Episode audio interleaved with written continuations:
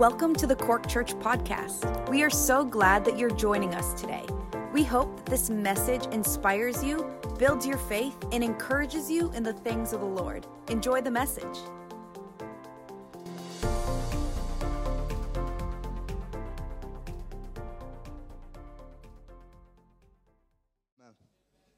Morning, church. My name's Jerry. Um, I happen to be one of the youth leaders here in this church, but that wasn't always the case. Um, this is my story.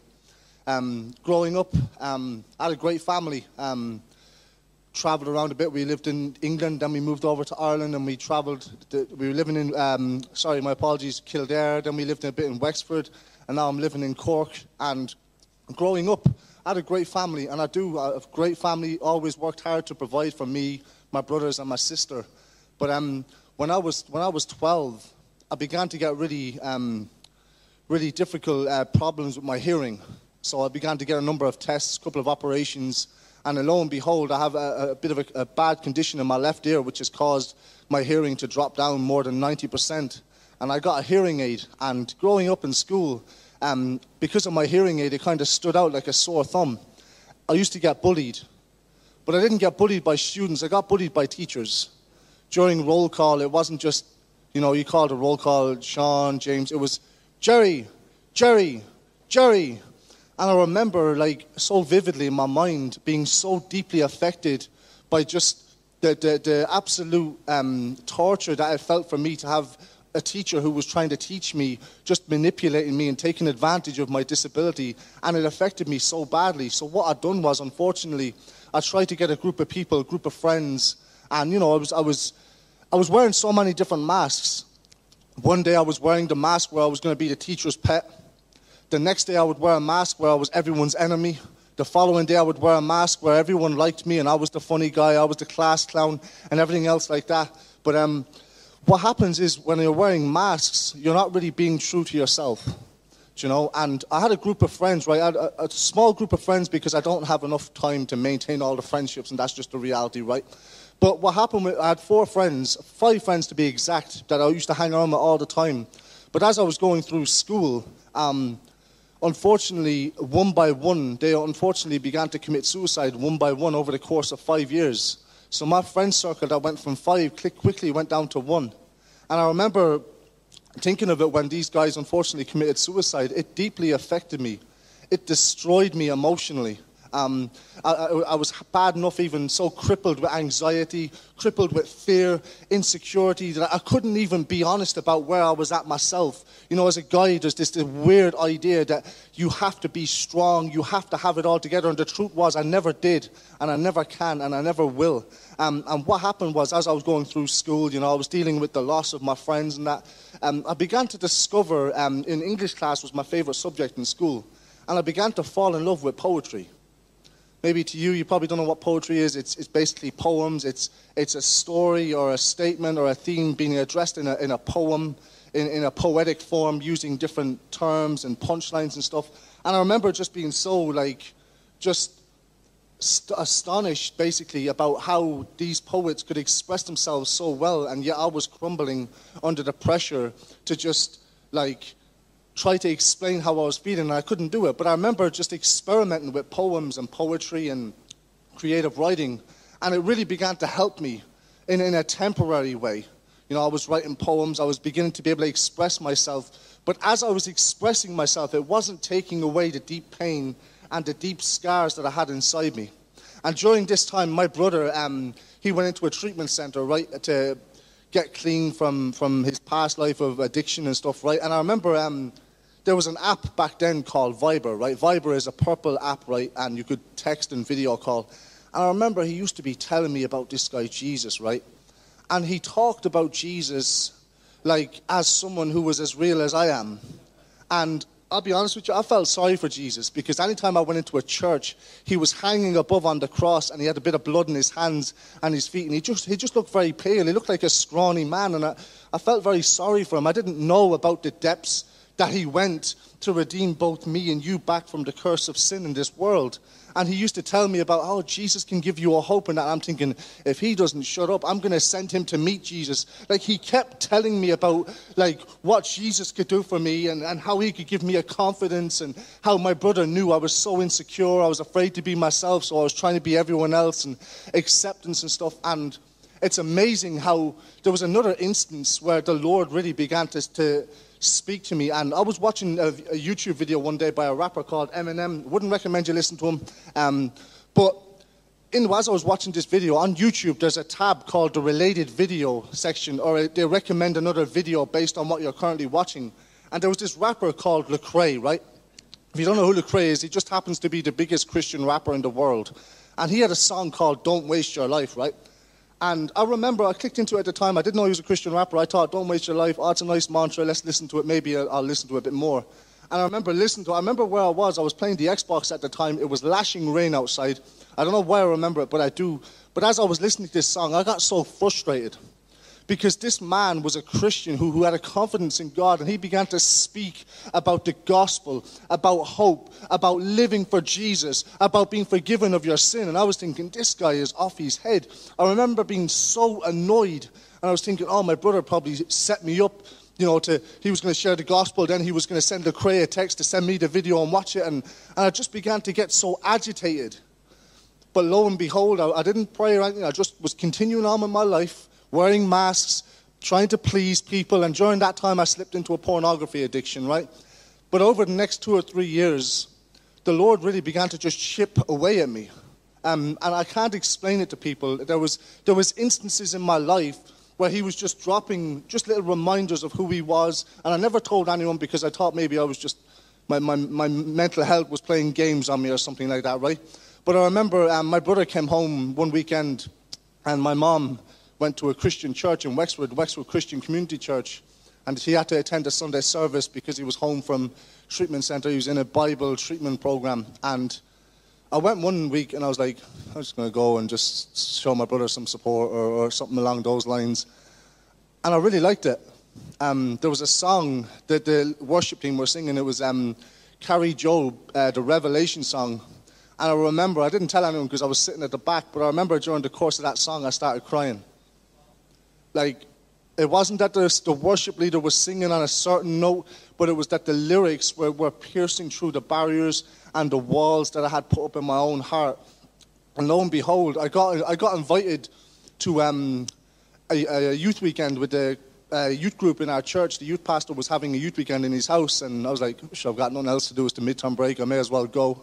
Um, I went to his house, you know, we were chilling out over the weekend, and we were just having Bible studies and going to the beach, playing sports, and just having conversation with people. It wasn't like they were trying to be super religious, they were just being naturally filled with Jesus. And they were, I was having conversations with them, trying to catch them out, trying to catch who's the hypocrite in this group. And mm, he said something there, but he said something there then. And, and I remember it was a Saturday night, um, and I was going to bed. I was staying in one of the lads' rooms, and I remember just thinking to myself, the biggest hypocrite in the whole world is the guy that looks back at me every day in the mirror. Um, and when I got up in the morning, I went to church because we were going back to church on the Sunday morning, and there was an American preacher. I can't remember his name exactly, but um, I remember the date. It was Sunday, the 8th of July, 2012. And I remember it was about 1 o'clock. He was preaching a message on treasure in clay jars, and he just powerfully shared the gospel. And all I can say is, I've never been so undone in all my life by the power of the gospel. He talked about how the Lord could, could heal my heart and heart, could, could save me from the sin and give me eternal life. But not only give me eternal life, give me things that I never had, like a hope, a confidence, a purpose, uh, live with just such a, an enjoyment, enjoy life with Jesus. I remember at the end of the sermon, I went up to him, and was the church was out. Most of the people were after leaving at the time, but I'd waited till everyone was gone because I was embarrassed to go up to him. And I just said to him, "Look, I'm going to be real with you. Um, it was almost like you were speaking to me, and I was the only person in the room. And I presume I'm supposed to like take a step now and like ask Jesus to be my buddy or something like that. I said, I don't really know how this works. And he walked me through the sinner's prayer, and he walked me through what it was to be a Christian. And I'll tell you one thing, right? It was lashing rain outside. I mean, it was like the Amazon flood season. The heavens had opened. There was the, the whole earth was getting watered at this point, right? And as, as he prayed with me, you know, and I, I confessed my sins to Jesus, and I asked him to come in and make me a newborn creation, and he did, praise God. But at the end of that prayer, as I was walking away, it's weird because the sun just came out, and I mean, there was such like it went from lashing rain to sun in a split second. And it reminded me that even on the darkest days, the sun still shines for me. And I'm not talking about the sunshine in the sky, I'm talking about Jesus. Um, and I got saved, and I'll tell you, when I went back to school, and my sister will tell you this. So beforehand, I was the class clown, class fool, the idiot, the guy who hurt people and was just so insecure and all that. And I, I found strength from pulling people down. But God had done such a, a phenomenal work in my heart that when I went back into school, I was able to love people and not expect it in return. I was able to forgive teachers who had publicly embarrassed me in front of my classmates. I walked different. I walked with a Conor McGregor confidence. And I'm not talking about the arrogance, I'm talking about a confidence in the work of Jesus. Hope had exploded in my life in a powerful way. And I'm telling you, for you, maybe you're watching this and maybe you're on the fence or maybe you're not sure um, what this whole thing is about, let me remind you there's a verse in John 14, 6, and it simply says this I am the way, the truth, and the life. No one comes to the Father except through me. Life is not about your possessions. And I think we all know that right now. If you're living right now, you know that things are crumbling right now. But let me tell you something Jesus Christ is the only one who can forgive you of your sin, make you a newborn creation, give you hope. And listen, I'm not talking about the 202 bus arriving on time, or, or maybe you might be able to go on that holiday next month. I'm talking about a hope and a confidence in the work of Jesus that you will never have to face another storm in your life again on your own because of the work of Jesus. He is my best friend, and if that sounds weird, good, because it's true. And I want to close, I want to just share you guys. Um, so I'm a spoken word artist, as I've shared about uh, um, creative writing, and I want to encourage you with a spoken word as I close. When you think of the cross that was covered in blood, what comes to your mind? What are you thinking of? You see, because I'm talking about the cross where my Savior died. Yet the very cross at Calvary that had him crucified. You know, the Roman soldiers, they took the nails into Jesus' wrists, they hammered them in. He died for us, but he knew no sin. See, he became sin and on the cross, he took our place. What a description of his love, mercy, and grace. See, because it's foolishness to you if you're the perishing type. I'm only boasting the cross, so forget the hype. See, because sometimes life seems so overwhelming, yet the dreams that we have need nothing but shelving. Things get on top of us and they wear us out, leaving room in our mind to think question, and doubt. See, the devil comes along with his crazy accusation saying, You don't deserve this great salvation. Although it may be true, there's nothing that we can do, but the Lord's love and grace is there to bring us through. See, He guides, He directs, and He leads us in all truth. The sacrifice of His Son was more than enough proof. Yeah, I get it, I get it. The struggle is real, right? So, what's the antidote? It ain't the drink. It ain't the dope. It ain't the gun. It ain't the rope. It's actually Christ, the one who rose. The risen Christ will always be our only hope. Thank you very much. God, we thank God for what He's done. Amen. So, right now, I have the distinct privilege of inviting up Anne Cassidy to the pulpit. And as she comes up and gets ready, I just want to say that I think everybody in Cork Church thanks God for Anne. And I just want to say to Anne, your love and your influence and your prayers, we've felt them time and time again. Me and my family, and I know I'm speaking as one of, of I'd say every family in Cork Church that you've prayed for. You're a mother to me. You're a spiritual mother to me, like so many of us. I can't wait to hear what God is going to say through you. Every time you speak, I'm blessed. So I have the, I have the privilege of honor of giving you this microphone Praise right now, God. and we're Thank looking you. forward to it. God bless you. Thank you, Patrick. No problem. We'll get that off. Thank you, Patrick. Praise God. Thank you. Thank you. Praise God. Well, I must say it's an honor to be here. And it's an honor to be able to give my testimony how Jesus Christ saved my soul. And I must say, Jerry, that testimony, it was absolutely wonderful. Oh my goodness, when I see what God has done in your life, you're just a young man. I'm an older woman, but to see God touching young lives, young hearts, and changing them and following Jesus, absolutely beautiful. But there was a line of that wonderful worship song a while ago, and it says, There is no other name. There is no other name, the name of Jesus. And so, my story, I'm going to give a little backdrop of my life. So, uh, there was a boy who lived around the corner from my house, and his name was Nicky Cassidy. And I fell in love with Nicky Cassidy.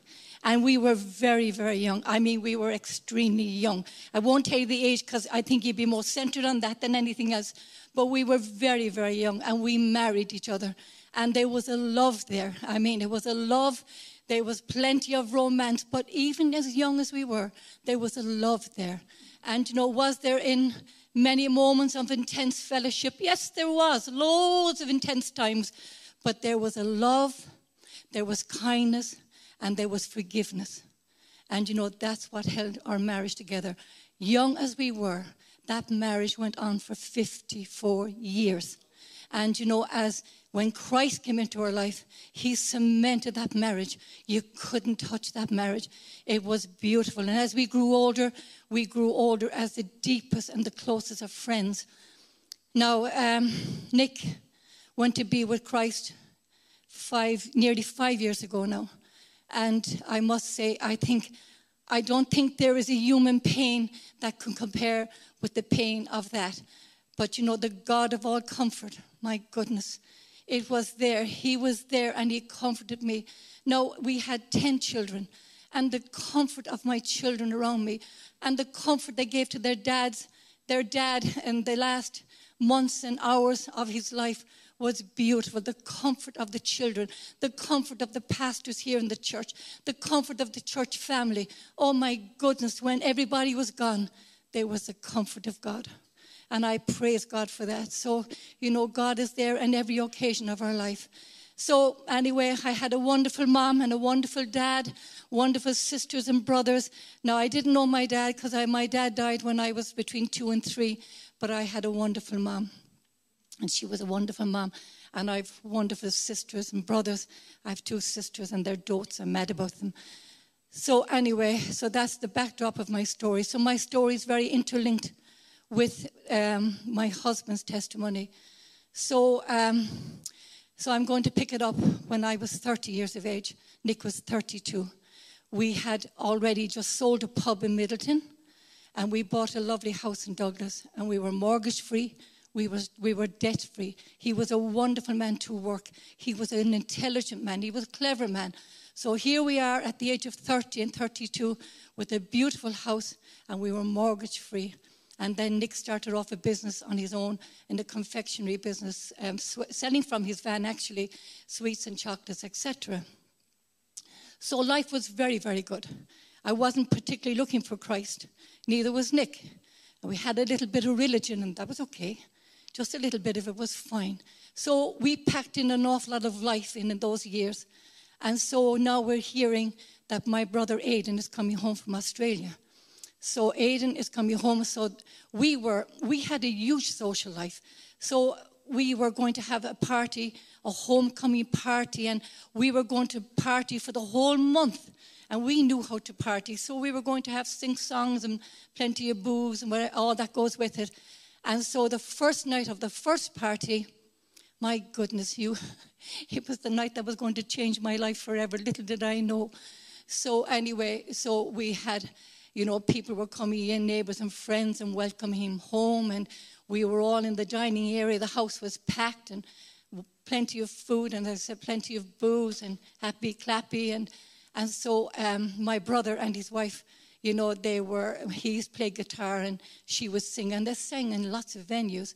And so now we're all sing songing and we're all standing around looking at him. We're saying, Come on, Aiden, pick up your guitar and we'll sing all the old songs. And he said, You know, he said, uh, you know, he said, I don't really sing those songs anymore. You know, you know, God has changed my life. And all of a sudden, everybody that was in that room moved into the other room, and all the happy, clappy, singy songy went on.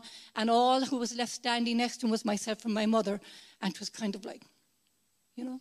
So anyway, but in the course of the night, now I have to say it, and I don't like saying it, but I had quite a lot of booze inside me. So I walked up the stairs to the bathroom and on my way up the stairs, he was standing just inside the hall door, my brother Aidan. And he said to me, he said, You know, he said, Anne, he said, Do you know that Jesus loves you? Well, listen, I knew that I knew that I knew. For the first time in my, life, I knew that Jesus Christ loved me.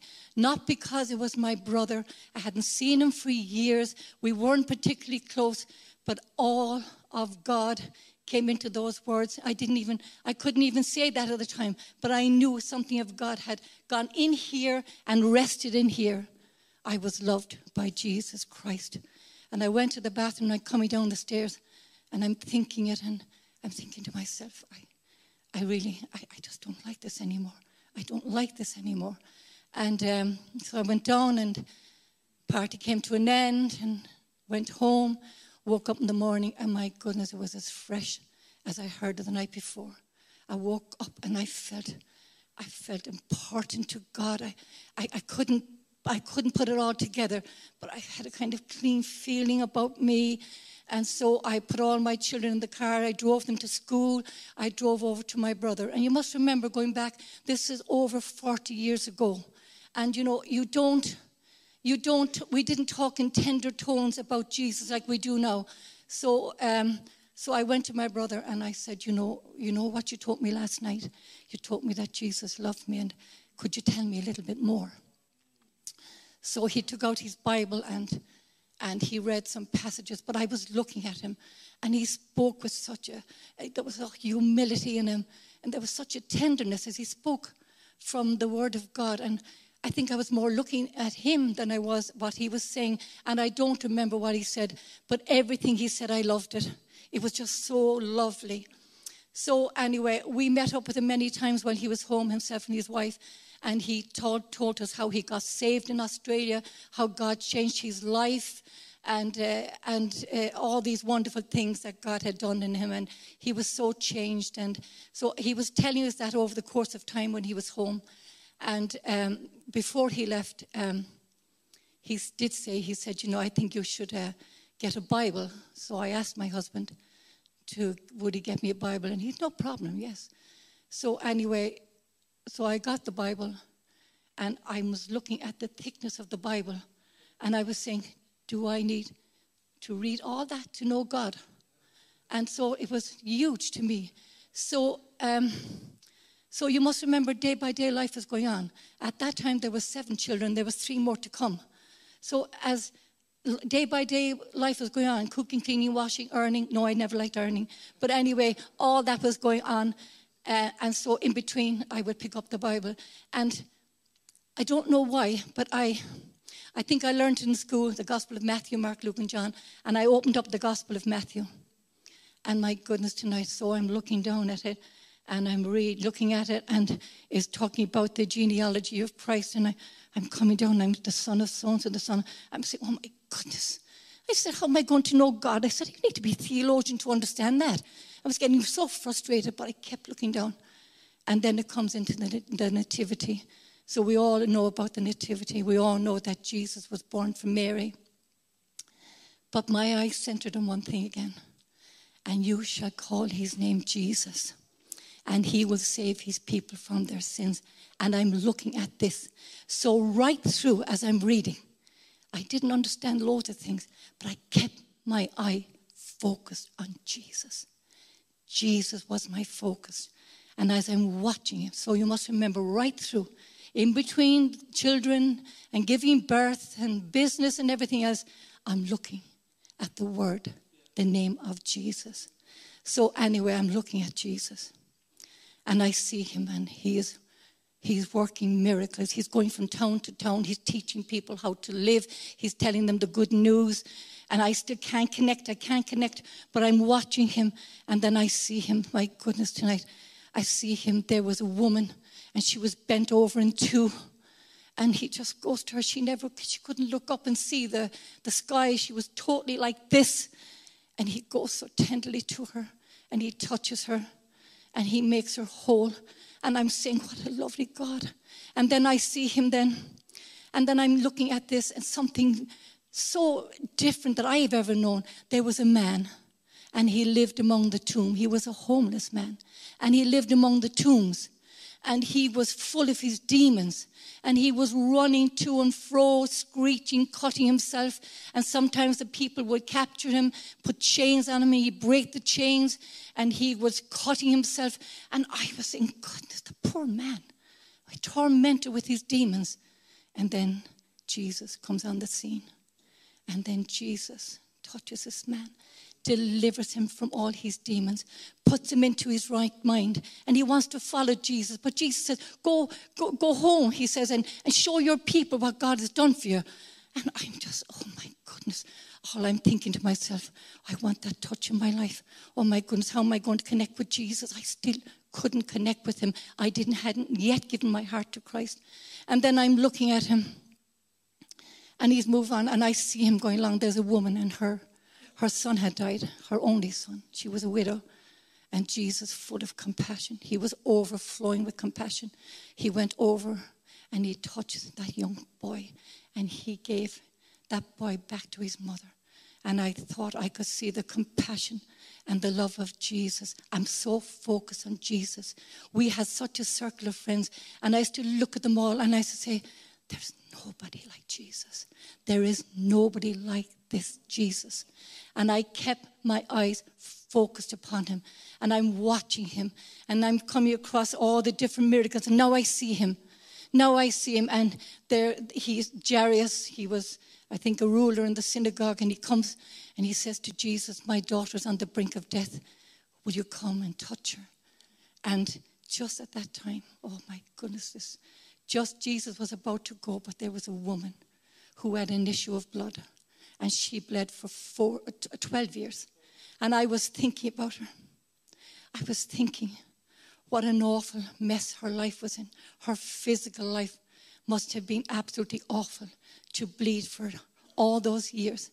And all she's saying, and I'm watching her, and all she's saying is, if I can only touch the hem of his garment.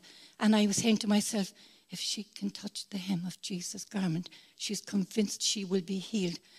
And I was thinking, but how can I touch? How can I touch the hem of his garment? I so wanted to touch the hem of his garment. I still couldn't connect. And I wanted to touch the hem of his garment. And she touches the hem of his garment, and Jesus Christ healed her. And she perceived in her body that she was healed. And then Jesus is going on with Jairus to his house. And they're telling Jairus on the way, don't trouble the master anymore. You know, your, your little girl is dead now. She was 12 years old, their only child, their only daughter. And I'm just looking, I'm focused on Jesus all the time. And he goes in there into that little girl's room with the mom and dad and some disciples. And he looks at her and he says, Little girl, he said, Arise. And I thought this was beautiful. And he handed that little girl to her mom and to her dad and he says, Give her something to eat. Well, he was pulling at my heartstrings now because I was so centered on him and I still hadn't connected. And then I have to go on to this part because now the storyline totally changes. Now, Jesus Christ is in his sufferings. And you must remember, I'm still focused on him. I'm still looking at him. Life is still going on day by day. And I'm looking at Jesus, and the storyline is changing. And here he is now and he's in his sufferings. Now he's in the Garden of Gethsemane. Now he's beginning to be in agony because now the blood, the sweat that fell from his body were like great drops of blood on the ground. And he's crying out, Father, if you're willing, let this cup pass from me. Nevertheless, not my will, but yours be done. And I'm still focused upon Jesus. And I'm thinking, my goodness. I was thinking, why? I didn't know why. Because I always rationalized my sins away. I always did. I always had an excuse for my sin. And I still couldn't see why. And I'm looking at him. And, I'm, and then I see Judas coming and betrayed him with a kiss. And then I see him being taken away to the Praetorium. And now I see him, and he is absolutely, they, they've stripped him naked. They're now brutalizing him. He's at the whipping post. He, they are just with their cat and nine tails, and they're stripping the flesh off, off of Jesus. And I'm still focused on him. And I'm just saying, why? He didn't do any harm to anybody. He fed the hungry, he healed the sick, he raised the dead. And I'm still looking at him and I'm saying, but why? Why are they doing this? I was thinking of the spits on his face, how disgusting they were mocking him. They, they pulled at his beard. They put a crown of thorns on his head.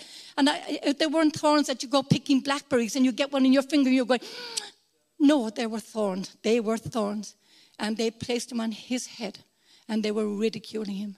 And then that flesh was being torn off his body, and all I could see was a bloody mess. The blood that must have poured out of the body of Jesus Christ was mega. I could see him. I could see him in my mind's eye, and all I could see was blood poured from the top of his head all the way down. He was ridiculed. They were barbarians towards him. And then I'm flipping over the pages, flicking over the pages, and now I see him. I'm still focused on him. And I keep on saying, why, why are they doing this? And then I see him and he's being nailed to the cross. Goodness, I still couldn't connect. I didn't know how to connect. I didn't. And then I'll always remember Jesus said a few things on the cross, but he did say something. He said, Father, forgive them, for they know not what they do. And I'm still looking at him. And it was like he said, Father, forgive Anne because she doesn't know what she's doing. And it was at that time, that's the time that it hit me. Absolutely hit me. Jesus Christ died for my sin. Jesus Christ died for your sin. And I'm looking at him. And I'm looking at him. The righteous God is now dying for the unrighteous sinner to reconcile me to my heavenly Father. I'm telling you, what a revelation. He changed my life. And I'm standing there and I'm looking at him and I'm saying, Oh, Jesus, I'm so sorry for my sins. I was so sorry. I said, I'm so sorry for my sins. I said, God, forgive me. And I didn't want him out there anymore. I'm connecting now with him. And I said, Oh, God, come in. in. Come right in here. Come in, Lord. I don't ever want you to leave again. Come in. And he changed my life beautifully. But I have to backtrack a little. Because you must remember, as I said, life is still going on. And my husband, you know, he wasn't really taking very much. He was a little bit this and a little bit that. And he came home one day from work and he said to me, he said, you know, he said, he said, you're after changing so much. He said, you're so different. He said, he said, is, is that the Bible you're reading? And uh, well, I said, I don't know when. He said, but you are, you're so different. He said, are you going to become a nun? and I said, no, I'm not going to become a nun. And I can actually tell you, he went like this, phew, because there were still three more children to come. So I think he was very happy knowing that I wasn't going to become a nun. So he said to me, he said, look, he said, show me that Bible and I'm going to prove you wrong. I don't know what he was going to prove me wrong with. That's all I know. I had a revelation of Jesus Christ and I wasn't going to let that go. So my husband is very, he was quick. He was quick thinking and he read the word that night. And I'll always remember him turning to me and he said, You know what? He said, I'm a filthy, rotten sinner. And he said, I always knew I was a sinner. He said, I always knew it. I, I rationalized mine away. He said, I always knew I was, he said. And he said, I'm just after asking God to forgive me my sin. So now we're on the same page together. Now we were reading the Word of God together. Now we were praying together. So we were reading about John the Baptist baptizing people. So he said, Come on, he said, says he, come on, we're going on, I'll baptize you, you baptize me. And we went down to the beach, down to Ringstrand, and he baptized me in the name of the Father, the Son, the Holy Ghost. I baptized him. And I promise you, it was like all of heaven came down. There was a stillness, there was a brightness. I, I think if I could actually see with my spiritual eyes, I think there were angels all around. It was beautiful for a moment of time. All heaven was there. So we journeyed on together. Every night we pray for our children. God would save them. And God has touched all of our children's lives. And you know, He has started a work in their lives. And I know God has given me a promise. He will, He will fulfill that. God will draw them all. God will, what He started, He will finish in their lives. And so we were very radical. I mean, we were. The party life fell away like a dirty old rag. And all that just fell away and we were radical. We were on the streets of Cork. We had now found a little fellowship by then, just a tiny group of people. We were on the streets of Cork handing out leaflets. We were down in Fermoy telling people about Jesus. We were down in Bantry. We were down in Killarney. At every fair there was, we were there. And here we are with a microphone and we're telling you about Jesus loves you, Jesus cares, Jesus will forgive you. We were radical and it was good. And you know something, we didn't just live for ourselves and hold that good news in. We shared it with everybody.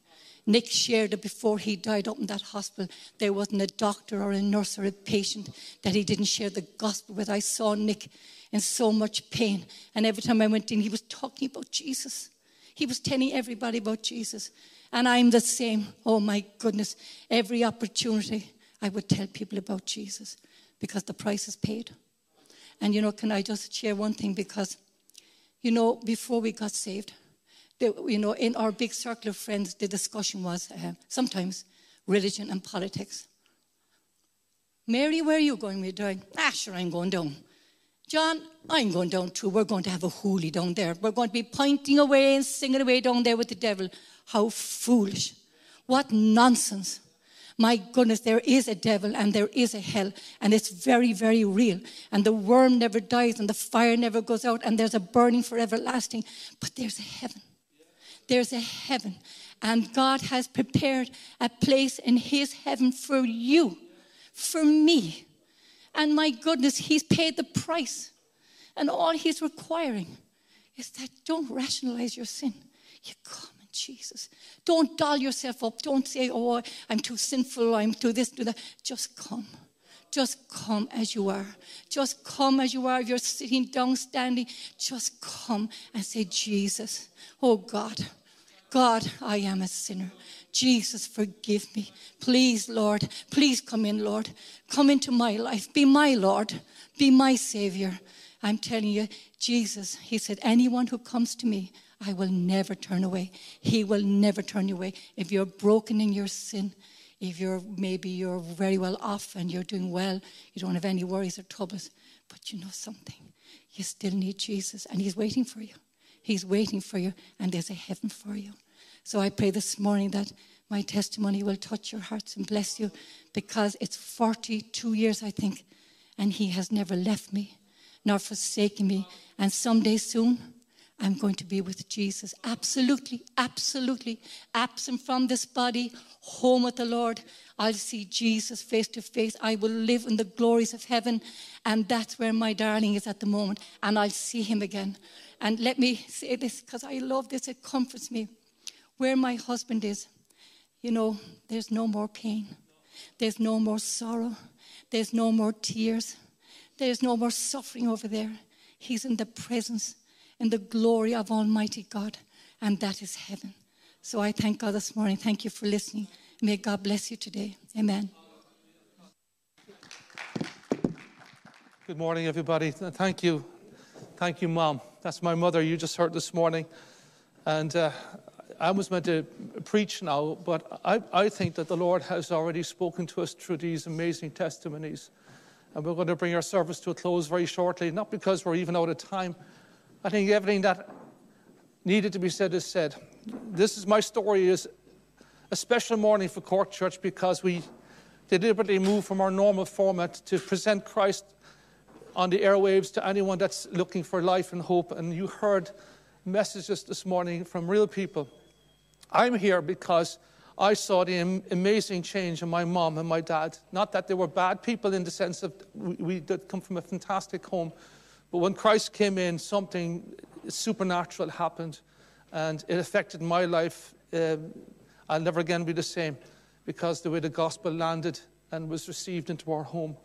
And if you receive the same gospel, if you receive the good news of Christ into your home, into your life, it will begin to change everything. It, it, your life will not be the same again. All of a sudden, you're marked differently, you think differently. If any man is in Christ, the Bible says he's a new creation. All things pass away, all things become new. New spiritual life is, is started in you. And like every new life, it has to grow and it will grow. And in time, it will grow to bear fruit, and others will see the change in your life. But the peace that comes when you invite Jesus Christ in. You know, can I just recommend you today that you would open your Bible that you would steal away from people around you and simply come to that place of engaging God the way my mother did and where Jerry did this morning in the spirit of honesty because all God wants out of you is, is an honest response. He's already done, done all the work for you. Um, I was going to share a message about two other disciples of Jesus that were leaving three days after Jesus was crucified. They were actually, I'll give you the background, they were leaving Jerusalem on a road to Emmaus. And um, they're very disillusioned. Jesus had been crucified, and, and they, they've heard rumors that he'd risen from the dead, but they're actually leaving Jerusalem. They're on their way to a town called Emmaus, obviously their home. And they're very sullen, they're very sad, they're very discouraged. And along that journey, Jesus meets them. And they, the Bible says that God kept them from knowing it was Jesus. So there's something supernatural about the encounter. They didn't recognize Jesus at that moment. God supernaturally kept Jesus' identity, but Jesus walked with them on that road. And they were very disappointed. They were really upset because they had a view of Jesus and the Messiah that he didn't match up to. You know, Jerry alluded in his testimony, you know, going into churches and seeing this very kind of pathetic figure, really, uh, uh, on a cross uh, you'd feel deeply sad for Jesus. When I was a Catholic, uh, young Catholic kid going into church, I felt very sad. I'd look up and I'd see the stations of the cross and I would see the whippings, like my mom talked about the, the Roman Praetorium where they took him. And I'd feel immensely emotional, you know, very emotional for that. And, and, and, but yet he looked pathetic to me. I didn't quite understand it. And these two disciples of Jesus, now there's obviously a wider group of disciples. There's 12 core group and there was wider disciples. These two are very disillusioned because he's, they're telling Jesus along that journey, Did you not hear the news in Jerusalem? There was a man, Jesus of Nazareth, and we thought he was going to he was the Messiah because he did signs and wonders, and we thought that he would deliver Israel. So they had a view of what the Messiah should look like, and he didn't live up to that view, and so they're very discouraged about that. They're very broken about that and because they didn't realize. And, and then Jesus walks with them. He's very sympathetic. I won't go to reading. We haven't the time this morning, but he's walking that journey with them. And they eventually get to Emmaus, and Jesus is hinting that he's going to walk on to another town. And they said, Why don't you stay tonight? You know, it's getting dark. So he went in and stayed in the home with these two men. And they're having food together. And Jesus said, Do you not realize that the Son of Man had to suffer many things before he enters into his glory? And do you realize that the prophets wrote about that I would have to suffer? And something began to click, a revelation began to extend into these two men. And then Jesus breaks bread the very same way as he did in the Passover. He just took bread and he broke it and he gave thanks. And at that moment, they must have seen the nail prints in his hands. They must have determined that something, something happened at Calvary that they had escaped because most people are disappointed with God today. Why doesn't God end world hunger? Why doesn't God end world suffering? Surely the Messiah would be able to deliver everybody, you know, and, and just come. And that was their view. He would come in and deliver state, the state of Israel, end all oppression against the nation. And he didn't do it. And Jesus said, You not understand. The issue is not the Romans, the issue is not the ecology of the world. The issue is not even suffering as you perceive it to be. The issue is inside in your life. There's a thing that is eating at the very core of your being. And it's the power of sin and darkness that every man and woman has burning inside them, tearing them apart. And God, Jesus came in to deal with that.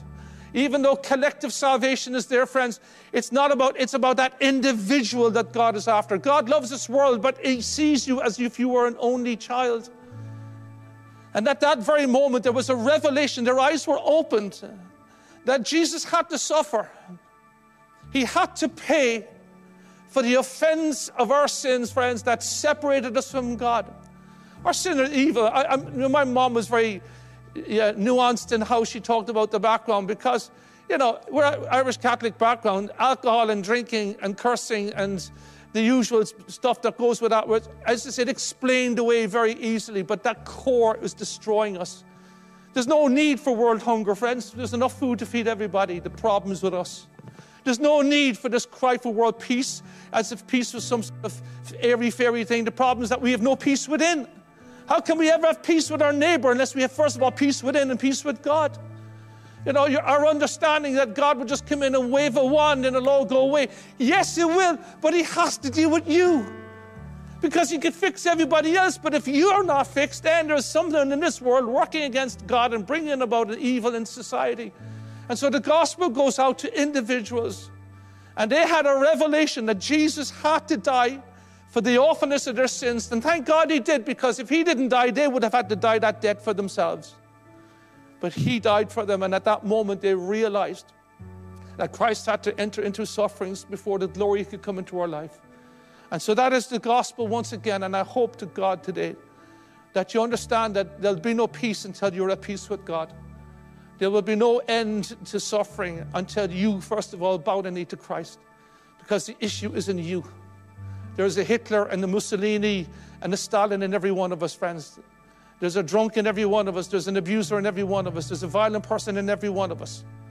And God knows it. And He sends His Holy Spirit in to this world to convict you and to turn you to the cross of Jesus today. And if you would only but embrace Him, what he did in Ann's life, what he did in Jerry's life, what he's done in mine, and multi millions of us around this world, he'll do in your life. This is our story. It's all about Christ. Open your heart to him today. Ask him to be Lord and Savior. Ask him to rescue you from sin. Ask him to forgive you your sin. Whatever the ones around you, it's not about the ones around you, it's about you now. When you die, you'll die account for your sin, not for your neighbor's sin. You'll account for your own life, not someone else's life. And so now salvation is individual. It's what will I do with Jesus?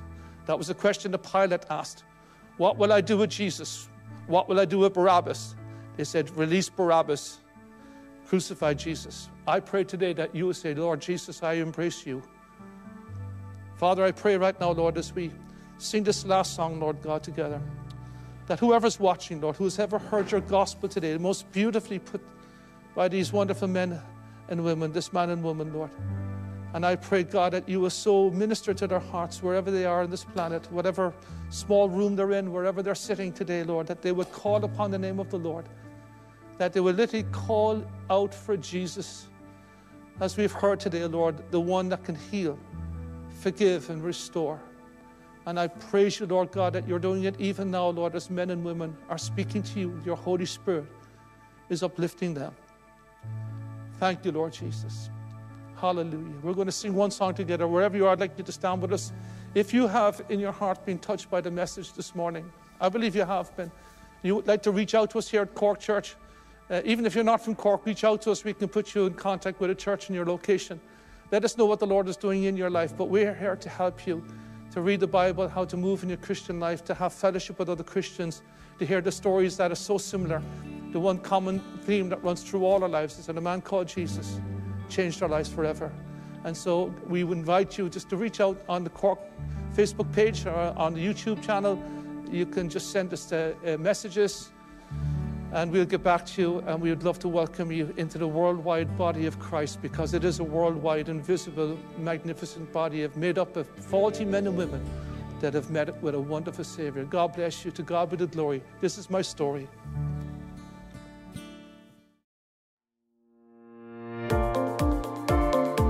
Thank you for tuning in with us today.